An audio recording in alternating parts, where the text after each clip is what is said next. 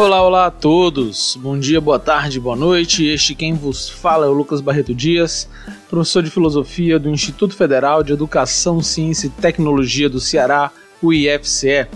E hoje vou dar início aqui a mais um um curso com vocês, uma bateria aqui de podcasts, pensando aqui sobretudo na filosofia da Hannah Arendt, né, no seu pensamento político. Vou aqui me deter em específico ao texto Verdade e Política, certo? É, incluído no volume expandido da coletânea Entre Passado e Futuro, né, que havia sido publicado originalmente no início da década de 60. Em 68, né, o texto Verdade e Política ela é, ele é incluído nessa coletânea, tendo sido, na verdade, escrito originalmente em 67, publicado na revista The New Yorker para a qual a Arendt por vezes escrevia e pela qual ela pôde inclusive fazer a cobertura do julgamento do Adolf Eichmann em 1961. É nesse mesmo periódico, inclusive, que a Arendt também havia publicado a primeira versão, lá em 63, das suas descrições e reflexões sobre a condução do julgamento em Jerusalém, bem como acerca da defesa de Eichmann perante um tribunal composto por judeus. Estes textos de Arendt, inclusive, geraram diversos e calorosos debates, os quais transcenderam a vida acadêmica e tornaram a pensadora judio-alemã alvo dos mais variados ataques, inclusive de amigos de longa data, tais como o Gerson Schollen e o Hans Jonas. Então, não vou aqui me deter né, no, no Eichmann em Jerusalém ou nas discussões a respeito desse livro, mas eu tão somente as menciono aqui porque, segundo a própria autora, o ensaio aqui que nós vamos analisar, Verdade Política, ele teria sido motivado após a publicação desta obra do em Jerusalém e da assim chamada controvérsia que a obra teria causado. Então, Arendt indica que o objetivo desse seu texto é, e eu a cito, esclarecer dois assuntos diferentes, embora interconectados, para os quais eu não estava atenta antes e que a importância transcendia a ocasião. Fim de citação. A autora vai enumerar aqui esses dois assuntos. O primeiro diz respeito a uma questão: é sempre legítimo dizer a verdade? E o segundo leva em consideração, cito a autora de novo, a espantosa quantidade de mentiras usadas na assim chamada controvérsia. Mentiras tanto relativas ao conteúdo do que fora dito por Arendt, quanto a respeito dos fatos por ela narrados. Então, as duas motivações que subjazem a escrita de verdade e política revelam tanto uma preocupação teórica frente, às, frente a essa relação né, entre o dizer a verdade e a sua possível inconveniência política, quanto aos perigos reais, quando a mentira tenta dominar as discussões públicas e impossibilitam um debate sobre os fatos e a interpretação sobre eles. Ao se perguntar sobre se é sempre lícito dizer a verdade, Arendt põe em questão, nesse mesmo movimento, a importância de realizar uma investigação sobre um tema clássico do pensamento humano, a saber, o que é a verdade. O texto vai se desenvolver nesse sentido em torno da discussão de dois usos do termo verdade. Um relativo a conteúdos de ordem filosófico, metafísica, também de certa forma é, de conteúdos científicos e mesmo matemáticos, e outro referente aos fatos, aos acontecimentos mundanos históricos. Seu espaço de reflexão, como a autora vai indicar ainda na nota de abertura do, do texto, é a lacuna que há entre o passado e o futuro. Essa temporalidade do presente em que nos encontramos e que é caracterizada na contemporaneidade pela pulverização dos conceitos pelos quais as pessoas costumavam antigamente se orientar no mundo. Eu também não vou aqui fazer uma exposição desse assunto da Arendt, que é a ruptura de nossa tradição, mas apenas indico que essa tese defendida pela autora diz respeito aos antigos conteúdos e critérios do pensamento jurídico, político e moral terem sido incapazes de barrar os regimes totalitários do século XX. O totalitarismo teria, sim, mostrado que todo o nosso sistema de organização social ele pode ser facilmente transpassado e por isso precisaríamos de novas formas de pensar e agir publicamente. Modos né, de proteger o mundo. Né? Teríamos que buscar esses modos de proteger o mundo. A discussão sobre a verdade é, assim, uma discussão sobre o mundo comum e sobre a pluralidade humana. Bem, aconselho a quem quiser ouvir agora esses podcasts sobre verdade política, sobre o texto Verdade Política, que tem também uma olhada nos quatro episódios sobre o texto Filosofia e Política. Eu vou fazer em alguns momentos algumas reflexões e algumas citações vinculadas a essa obra que foi analisada anteriormente. Eu considero que esse curso aqui ele se dá como se fosse uma continuação desse outro. Na verdade, é possível acompanhá-lo por si só, mas apenas como uma dica, eu aconselho que dê uma conferida nesse outro curso anterior.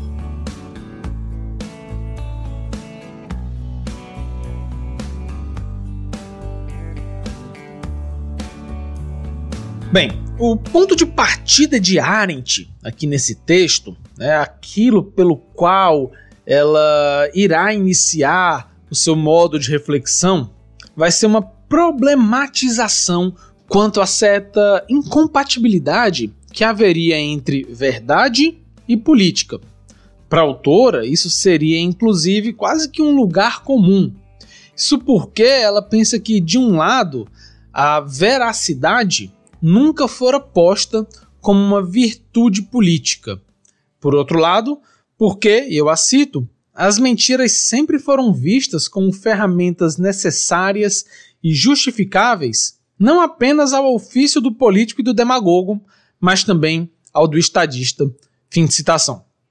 Faço aqui apenas um pequeno adendo. É, quem estiver aqui acompanhando a edição brasileira, publicada pela editora Perspectiva, é, esse, logo no início vocês vão encontrar um pequeno errinho, vai ter o termo sinceridade no lugar do termo veracidade. Só para fazer essa, esse disclaimer aqui, né, caso vocês estejam por algum motivo também lendo essa obra. Bem, voltando então aqui, essa situação de aparente impossibilidade de julgarmos né, política e verdade como algo próximo ou unido, né, como se não pudesse então ter esse grau de proximidade, isso vai despontar como um certo espanto proveniente das experiências de Arendt. Esse talma, por assim dizer, esse espantar-se, conduz a autora a uma série de perguntas que ajudarão na conduta, né, desse, na condução, perdão, deste ensaio. E eu aqui eu vou enumerar, certo? São cinco perguntas que a autora vai fazendo, que eu dei uma organizada aqui para passar para vocês. Primeira pergunta, ela diz o seguinte: por que é assim? É, isto é, por que, que as mentiras são frequentemente vistas como indispensáveis para o ator político? Essa é a primeira pergunta. A segunda é: o que significa, por um lado, para a natureza e dignidade do âmbito político, e, por outro, para a natureza e dignidade da verdade e da veracidade? Fim de citação. Isto é, a Arendt está perguntando, no final das contas, essa, esse problema de conjugarmos verdade política como próximos, o que, que isso significa tanto para a própria noção do âmbito público, para a sua dignidade, quanto pela própria eh, dignidade da verdade. Terceira pergunta: é da essência mesma da verdade o ser impotente e da essência mesma do poder o ser enganoso? Quarta pergunta: que espécie de realidade a verdade possui se é impotente no âmbito político? O espaço que assegura a realidade da existência, a pluralidade humana. Ou seja, como é que eu posso conferir à verdade algum tipo de realidade que seria impotente no âmbito público e este âmbito que seria justamente aquele que asseguraria a pluralidade humana, a própria existência, né, a sua própria realidade. E a quinta pergunta: não será a verdade impotente tão desprezível como o poder que não dá atenção à verdade? Bem, esse conjunto de questões revelam uma preocupação teórica quanto ao espaço que a verdade tem na discussão política, bem como põe também em relevo se a legitimidade do poder tem alguma incompatibilidade de origem com a própria verdade. A investigação de Arendt, adianto aqui, ela se move criticamente à transformação da verdade em algo do qual se possa prescindir no momento em que ela for julgada inconveniente, como se não passasse de um adorno né, do qual nós poderíamos nos desfazer a fim de executar melhor uma ação. Bem, isto não significa também, por outro lado, um, um elogio desmedido da verdade. Como visto lá em filosofia e política, o espaço público carrega consigo as discussões sobre as distintas opiniões daqueles que o vivenciam. Isto é, a verdade não consegue dar conta de resolver os problemas políticos. A reflexão de Arendt, então, se move em busca do limite, da fronteira em que a verdade toca a política, mas sem aniquilar o espaço das opiniões. Para Arendt, um adágio latino nos ajuda a entender de onde vem essa percepção básica de incompatibilidade entre verdade e política. O adágio é Fiat justitia et pereat mundus. Basicamente, na tradução que a gente tem é faça-se justiça, embora pereça o mundo. Ou, como a própria Arendt vai traduzir, deixe que se faça a justiça, embora o mundo possa perecer. Bem, essa frase provavelmente fora cunhada por Fernando I, o sacro imperador romano, romano lá no século XVI, e que usava essa frase como lema. Segundo Arendt, a sentença ela passou a ser utilizada tão somente como uma certa indicação teórica. E aí a indagação teórica seria algo como a justiça deve ser realizada caso a sobrevivência do mundo esteja em jogo? Fim de citação. E na, e, na verdade, não faz senão, para Arendt, camuflar ações que ponham o princípio da justiça como legitimador dos sacrifícios que possam e devam, no fim das contas, ser feitos. Segundo Arendt, Kant, filósofo alemão do final do século XVIII, início do XIX, é quem vai criticar primeiramente esse provérbio no primeiro apêndice de seu livro A Paz Perpétua, dizendo que seu real sentido seria o seguinte: cito, a justiça deve prevalecer, mesmo se todos os patifes do mundo perecerem como resultado. Fim de citação. Kant, no entanto, embora indique essa leitura, é, indique que seja esse o sentido do Fiat Justitia et Pereat Mundus, né, o faça-se a justiça embora pereça o mundo, embora ele indique isso, ele interpreta o princípio aparentemente de modo distinto daquele que faz Arendt, atentando inclusive para que não leiamos erroneamente. Isto é, ele não é, eu cito aqui o próprio Kant, uma autorização a usar do próprio direito com o máximo rigor, que seria inclusive contrário do dever ético. O princípio deve ser entendido como a vinculação dos detentores do poder a não negar a ninguém seu direito, nem a diminuí-lo por antipatia ou compaixão. Fim de citação.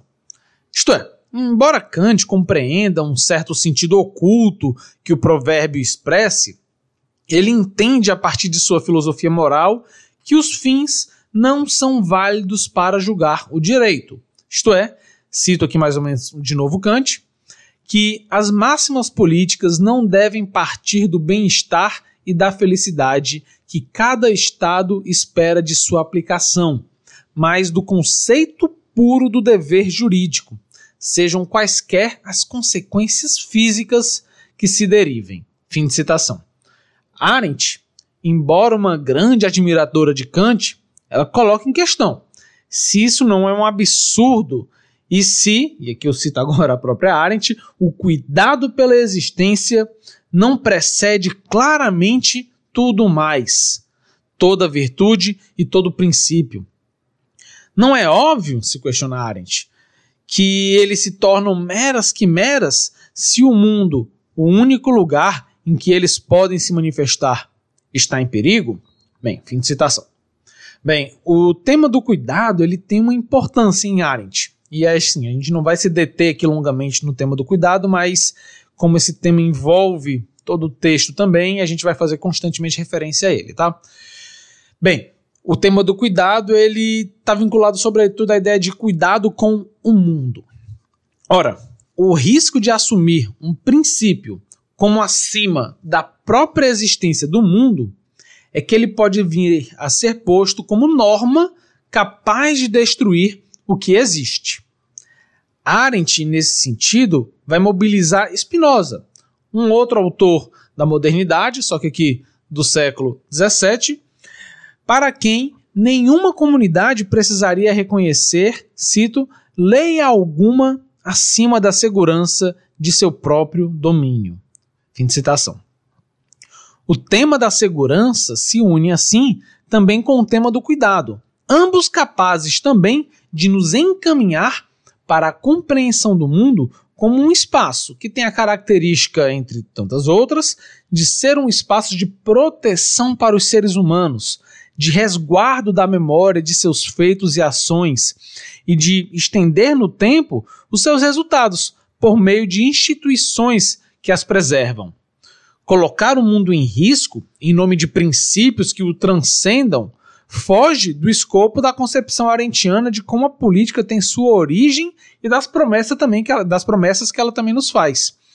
Em última instância, para Arendt, os homens, ao postularem princípios que provenham de fora da esfera pública para a normatizar, passam assim a colocar nesse mesmo movimento a possibilidade de seu eminente fracasso. Isso porque, para Arendt, pensar em princípios externos à vida política para normalizar e normatizar a própria política é o que está na base, inclusive, da decadência do nosso modelo de fazer política. Nós vimos, inclusive, também como isso aparece no pensamento platônico, na verdade, como isso teria sua principal origem no pensamento de Platão. Bem, é nesse sentido que, mais uma vez, o adágio, o fiat justitia et pereat mundus, ele se transforma. Agora ele vai ser o fiat veritas et pereat mundus, isto é, faça-se a verdade, embora o mundo possa vir a perecer. Ou seja, tal como a justiça pode ser usada como um princípio vazio, capaz de suportar distintas caracterizações, assim também o é com a verdade. Arendt fará, nesse exame inicial, um deslocamento da questão. Trata-se de avaliar a relação que a verdade pode vir a ter não só com a política e com o mundo, mas também, por esse mesmo motivo, com a mentira. Segundo a autora, ao conduzir um argumento que compreende, cito, a ação política em termos da categoria de meios e fins, podemos até chegar à conclusão de que mentir pode muito bem servir ao estabelecimento ou salvaguarda das condições para a busca da verdade. Fim de citação. O que a Arendt ressalta é como, nessa reflexão, nós podemos ser tentados a defender a mentira como meio para garantir a permanência do mundo, ou mesmo em uma contradição lógica, como condição para o estabelecimento da verdade.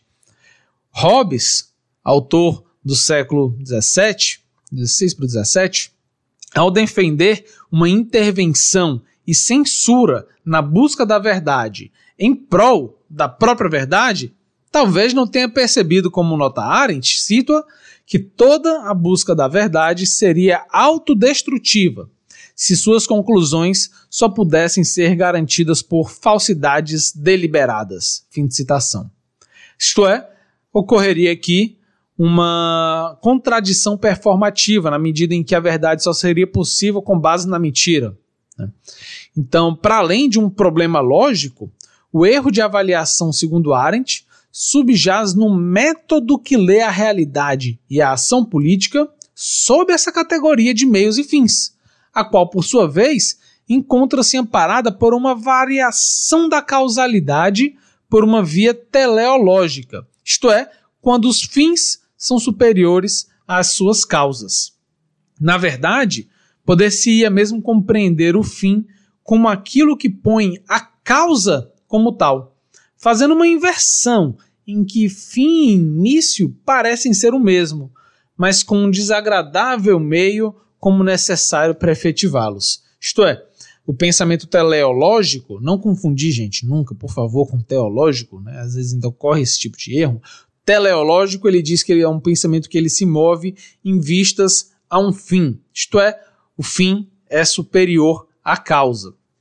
Aqui, o que Hobbes estaria fazendo, que a Arendt está criticando, seria colocar que, ah, como o fim é superior à causa, né? ou seja, como a verdade é o que está ali no fim, pouco importa se eu vou utilizar meios fantasiosos, mentirosos, deliberadamente, para poder chegar a ela. Né? Então, as mentiras surgem assim como um método, o percurso que une causa e efeito, ou ainda como trabalho sujo, perdão, que se deve fazer em nome da verdade. São, nesse sentido, vistas como, cito aqui a Arendt, como substitutos de meios mais violentos, né, as mentiras, né, são vistas como substitutos de meios mais violentos.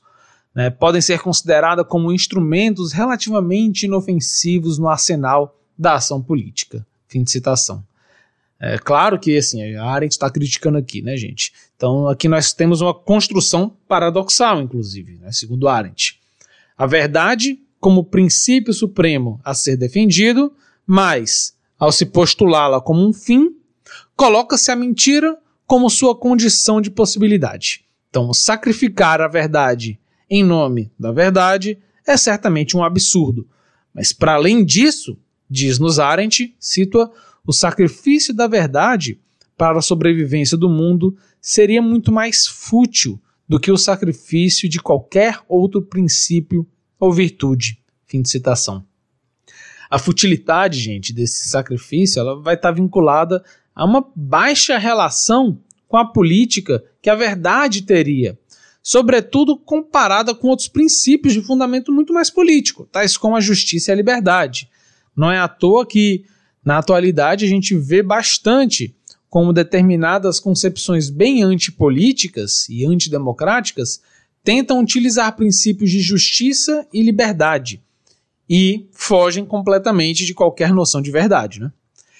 No entanto, apesar dessa apolitia da verdade, ou seja, da sua característica não tão política, Arendt pensa ainda assim né, que não seríamos capazes de existir desvinculados inteiramente do ato de dizer a verdade. Isto é, essa, esse dizer a verdade, essa tentativa de dizer a verdade, é, faz parte da nossa própria existência. E aqui eu vou citar uma passagem um pouco maior da própria Arendt, certo? Cito-a. O que se acha em jogo é a sobrevivência, a perseverança na existência. E nenhum mundo humano destinado a perdurar após o curto período de vida dos mortais seria capaz de sobreviver sem que os homens estivessem propensos a fazer aquilo que Heródoto foi o primeiro a empreender conscientemente, a saber, dizer o que é. Nenhuma permanência, nenhuma perseverança na existência pode ser concebida sem homens decididos a testemunhar aquilo que lhes aparece porque é. Né? Aquilo que é e que lhes aparece porque é. Fim de citação. Bem, nossa existência se comunica todo momento com o mundo e sempre a partir do próprio mundo e daquilo que existe nele, consequentemente, a pluralidade humana. O existir é impossível senão em referência ao mundo. Não à toa, mais à frente na sua vida, lá em A Vida do Espírito, alguns anos posteriores à escrita desse texto, Arendt vai designar que nós, seres humanos, não apenas estamos no mundo, mas nós somos do mundo. Esse pertencimento condiciona a nossa existência, de modo que sempre nos comportamos e agimos relativamente ao mundo. Dizer o que é, como a Arendt mencionou agora há pouco na história do, do Heródoto, significa testemunhar nossas experiências. E isso está na base pela qual nós, inclusive, nos comunicamos com os outros indivíduos que compartilham essa existência mundana conosco. Esse tema da permanência da existência, né, e a permanência também na existência, põe assim em relevo não só o mundo e a pluralidade humana, mas junto a estes aspectos do existir, também ressalta o testemunho que fazemos daquilo que nos aparece, da linguagem compartilhada entre os seres plurais que relatam um mundo em comum, o dizer que ocorre em um contexto que também é compartilhado. Bem, nós vimos no texto Filosofia e Política como o tema da aparência é caro a Arendt e subjaz em, nossa, em suas considerações perdão, sobre como nos relacionamos com os outros indivíduos e com o um mundo que nos aparece.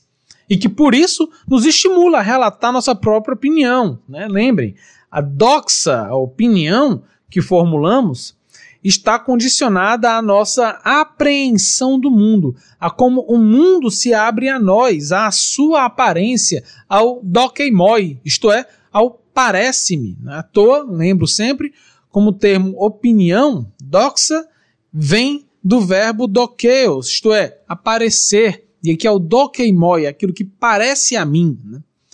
Nesse texto, Filosofia e Política, datado lá de 1954, isto é, 13 anos antes dessa do texto Verdade Política, Arendt nele vai expor os riscos da verdade posta como critério normatizador da política, fazendo uso do pensamento de Platão como fundamento teórico de como tal método de avaliação política teria se enraizado em nossa tradição de pensamento político. Platão, então, é novamente trazido à discussão.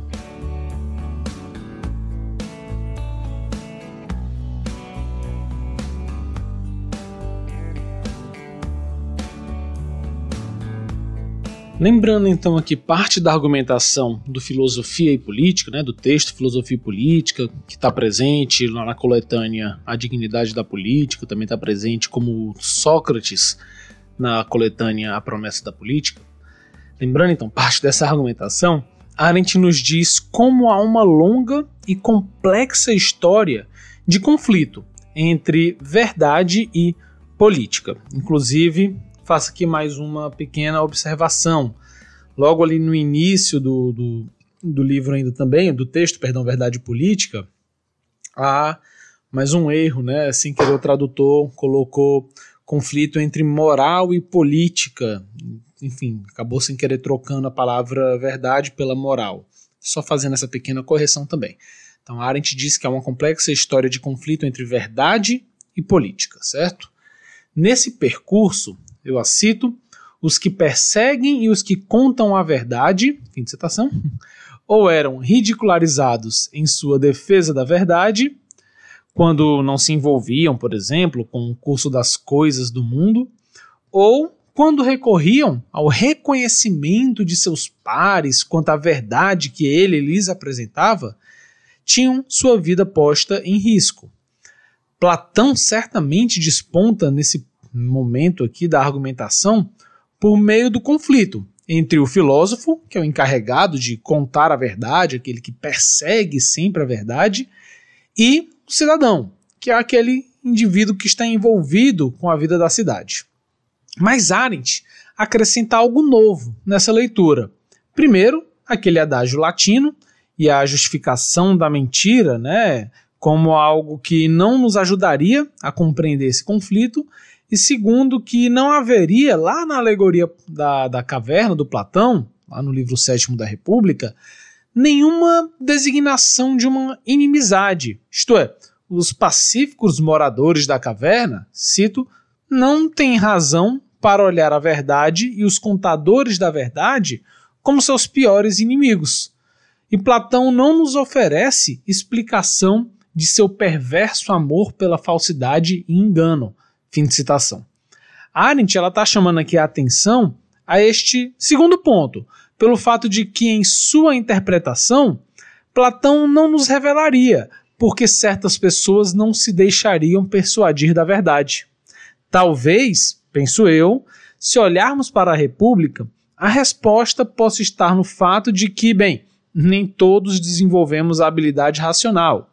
É, não são todos que compartilhariam assim, pensando aqui na designação do Platão, a chamada alma de ouro, que é uma certa mistura em Platão também de uma disposição natural presente em alguns e ausente em outros para o uso da razão e busca da verdade, com uma educação que aprofunde e estimule tais disposições e aptidões. Isto é, em Platão, tanto haveria uma disposição natural para chegarmos à verdade, para desenvolvermos as habilidades racionais, quanto isso também seria aprofundado e estimulado através de uma educação direcionada para tal fim.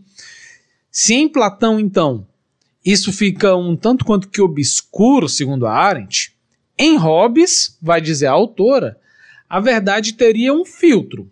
Qual filtro seria esse? O lucro e o prazer dos homens. Isto é, contando que não obstrua o lucro e o prazer humano, a verdade pode correr livre. Bem, para Hobbes, a verdade indiferente é aquela que pode, pode prosperar, isto é, a matemática. Né? A matemática vai ser o exemplo do autor do Leviatã, porque caso ela se interpusesse aos interesses humanos, aí ele sim vai dizer, aí sim, suas teses seriam, teriam sido suprimidas. Óbvio, né? Isso pode parecer um tanto quanto que estranho para gente, mas o que Hobbes está dizendo é: nenhum tipo de verdade sobrevive caso se oponha ao lucro e aos interesses dos indivíduos. E né, ele entende que a matemática escapa disso. Né? Caso não escapasse, as suas teses já teriam sido suprimidas. Hobbes, certamente, ele não conheceu o regime totalitário muito distinto das monarquias absolutistas que ele pôde observar, para perceber, e aí sim, como fez o George Orwell, que mesmo uma certeza matemática, tal como 2 mais 2 somam 4, pode ser subvertida para 2 mais 2 é igual a 5. Não porque a matemática contraria quaisquer interesses, mas porque a força do regime totalitário demandava sua atuação em todos os setores, daí o total de totalitário. Tudo precisa parecer fugidio e nenhuma verdade pode ser postulada. Como também Arendt explicita em Origem do Totalitarismo, nem mesmo os campos de extermínio seguiam critérios utilitaristas. A sua principal função era desumanizar seus inimigos, destruir suas singularidades, transformá-los em meras coisas biológicas que podem ser mortas, apagar a própria existência de povos que não se adequem à lei do movimento que o regime impõe, no caso do totalitarismo nazista, a raça. Não obstante isso, Arendt pensa que mesmo as proposições matemáticas básicas, elas conseguem se manter com mais facilidade ao acesso da mente humana, considerando que os maiores riscos estariam para as demais ciências, de tal modo que aquele conhecimento acumulado e corrigido que vem ali pelo menos de Galileu a Einstein estariam mais propensos a serem perdidos. É, no entanto, as ideias, né, as verdades filosóficas, né, tal como, por exemplo, Platão as entende, ou seja, as ideias, né, tais como Platão entende, essas sim né, seriam mais vulneráveis do que as outras duas. Então, a gente consegue aqui estabelecer três tipos de verdade, aos quais Arendt vai recorrer. Primeiro, a gente tem as matemáticas. E aí, aqui ela está falando tanto de álgebra quanto de geometria. Né? A Arendt vai falar: olha, que os três ângulos internos de um triângulo sejam sempre iguais a dois ângulos retos, isso é uma verdade que a mente humana é, vai ser sempre capaz de alcançar em algum momento, né? mesmo que tentemos suprimir isso, né, de alguma forma está à disposição para que consigamos alcançar, né? Então, cada uma né, dessas, desses três tipos de verdade, a matemática, as científicas e as filosóficas, os racionais, elas estão aqui seguindo uma, vamos dizer assim, um nível distinto de risco, né? As matemáticas, elas têm um risco menor de serem, enfim, suprimidas completamente. Depois nós temos as científicas como, bem, possuem um risco maior, mas ainda assim, né, na medida em que diz respeito a como nós conseguimos desvelar né, os, os enigmas do universo, é, embora obviamente seja mais difícil em certo aspecto, é, nós também ainda conseguimos alcançá-la, mesmo que elas sejam destruídas, e as filosóficas como as mais vulneráveis dentre essas três. Né? No entanto, Arendt ela vai fazer o seguinte: ela vai assumir, por uma certa conveniência mesmo, sem muitas discussões, uma distinção que é feita por Leibniz, né, um autor ali, inclusive contemporâneo de Newton, no passagem ali, né, do século final, final ali do século XVIII, eh, o Leibniz ele vai fazer uma distinção entre verdades de fato e verdades da razão. E essa última, as verdades da razão, vai ser justamente a que agrega aquelas três que nós acabamos de mencionar, né? essas que eu acabei de mencionar, acabei de mencionar agora: as matemáticas, as científicas e as filosóficas. Então, essas, para Leibniz, são as verdades é, racionais, são as verdades da razão. Então, no entanto, a preocupação de Arendt é mais política que filosófica. Então ela vai, na verdade, olhar para outro tipo de verdade, que são as verdades de fato. Então, Leibniz faz essa distinção, verdades de fato, verdades da razão, e a Arendt está mais preocupada aqui com as verdades de fato. Né? Então, o que está em discussão aqui é saber em que medida né, a política e a verdade se relacionam.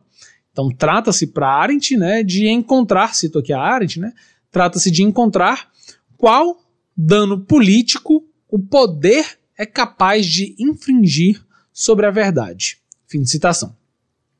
Por certo que né, a autora ela tem aqui em mente, de uma forma constante, não apenas o uso da mentira, que, bem, frequentemente se vê na vida política cotidiana. Né? Nós costumamos a ver né, as mentiras na, na, na vida política cotidiana. Mas ela tem em vista aqui, principalmente, o uso da mentira total também realizada pelos governos totalitários. É nesse sentido que, por exemplo, ela vai mencionar o fato de que Trotsky foi apagado durante o período stalinista dos livros de história da União Soviética. E isso mostra que a fragilidade dos fatos é ainda maior do que a fragilidade daquelas outras verdades que nós discutimos há pouco. De modo que, cito Arendt, se agora nós pensamos nas verdades factuais, nós imediatamente é, nos tornamos conscientes de quão mais vulneráveis elas são frente aos tipos de verdade racional juntos. Isto é, esses tipos de verdade juntos, né, juntando todos esses tipos de verdade, ainda assim eles seriam mais consistentes, eles teriam uma possibilidade de permanecer, perdurar de uma maneira mais fácil do que a verdade factual, do que a verdade dos acontecimentos mundanos e históricos. Então, dada essa intenção política de Arendt, seu principal foco né, será as verdades factuais. Cito a textura efetiva do domínio político. Fim de citação. A vulnerabilidade que essas verdades factuais carregam consigo é um dos principais problemas a sua capacidade de resistir à manipulação de agentes interessados em modificá-la é baixa. Isso porque, cito Arendt, fatos e eventos ocorrem no campo sempre imutável dos assuntos humanos. Fim de citação.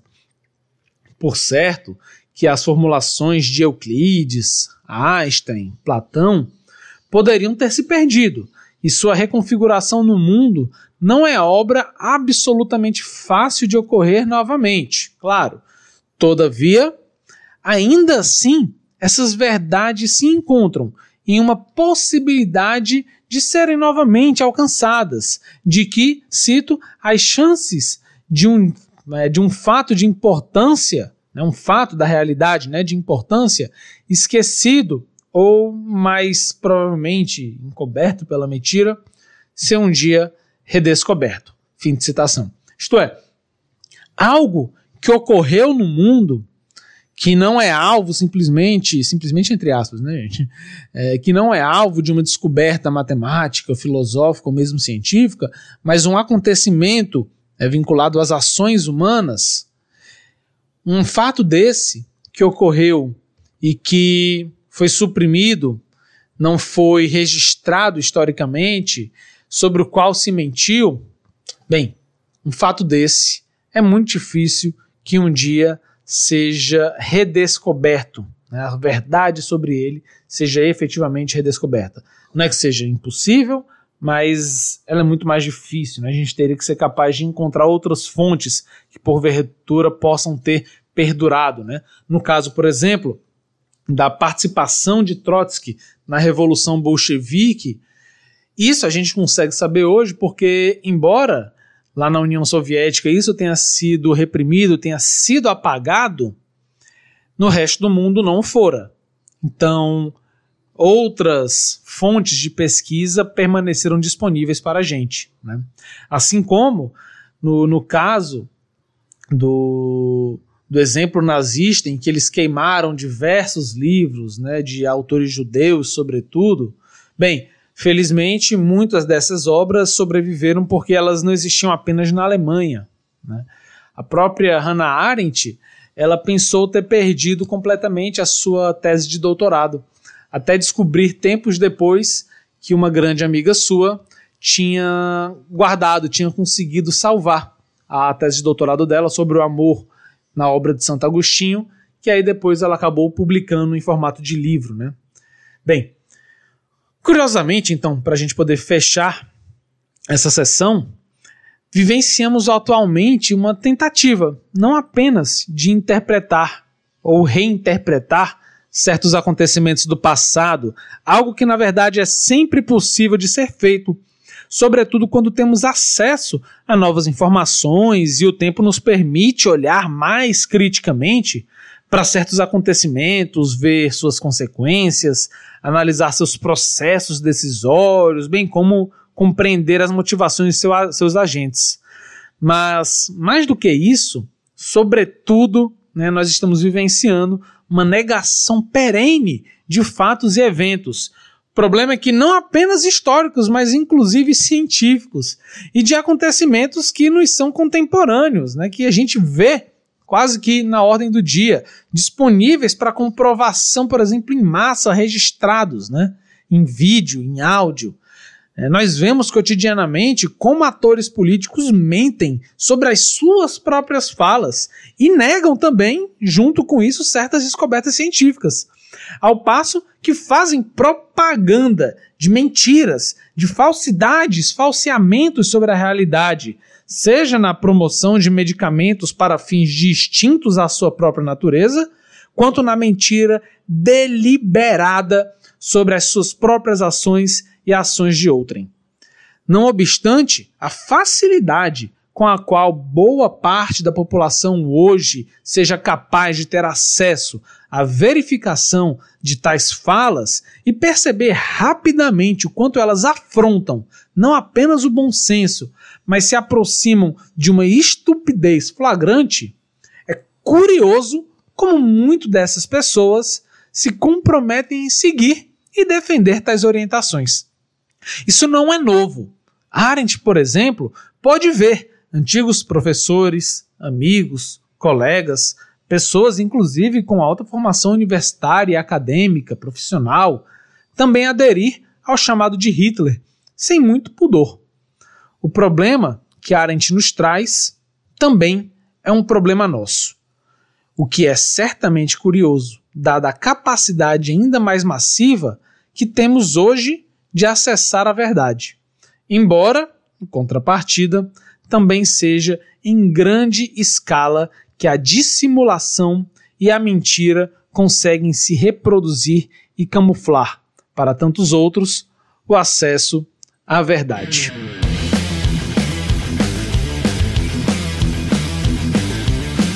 Bem, pessoal, fico hoje então por aqui. Agradeço a todos vocês que ouviram.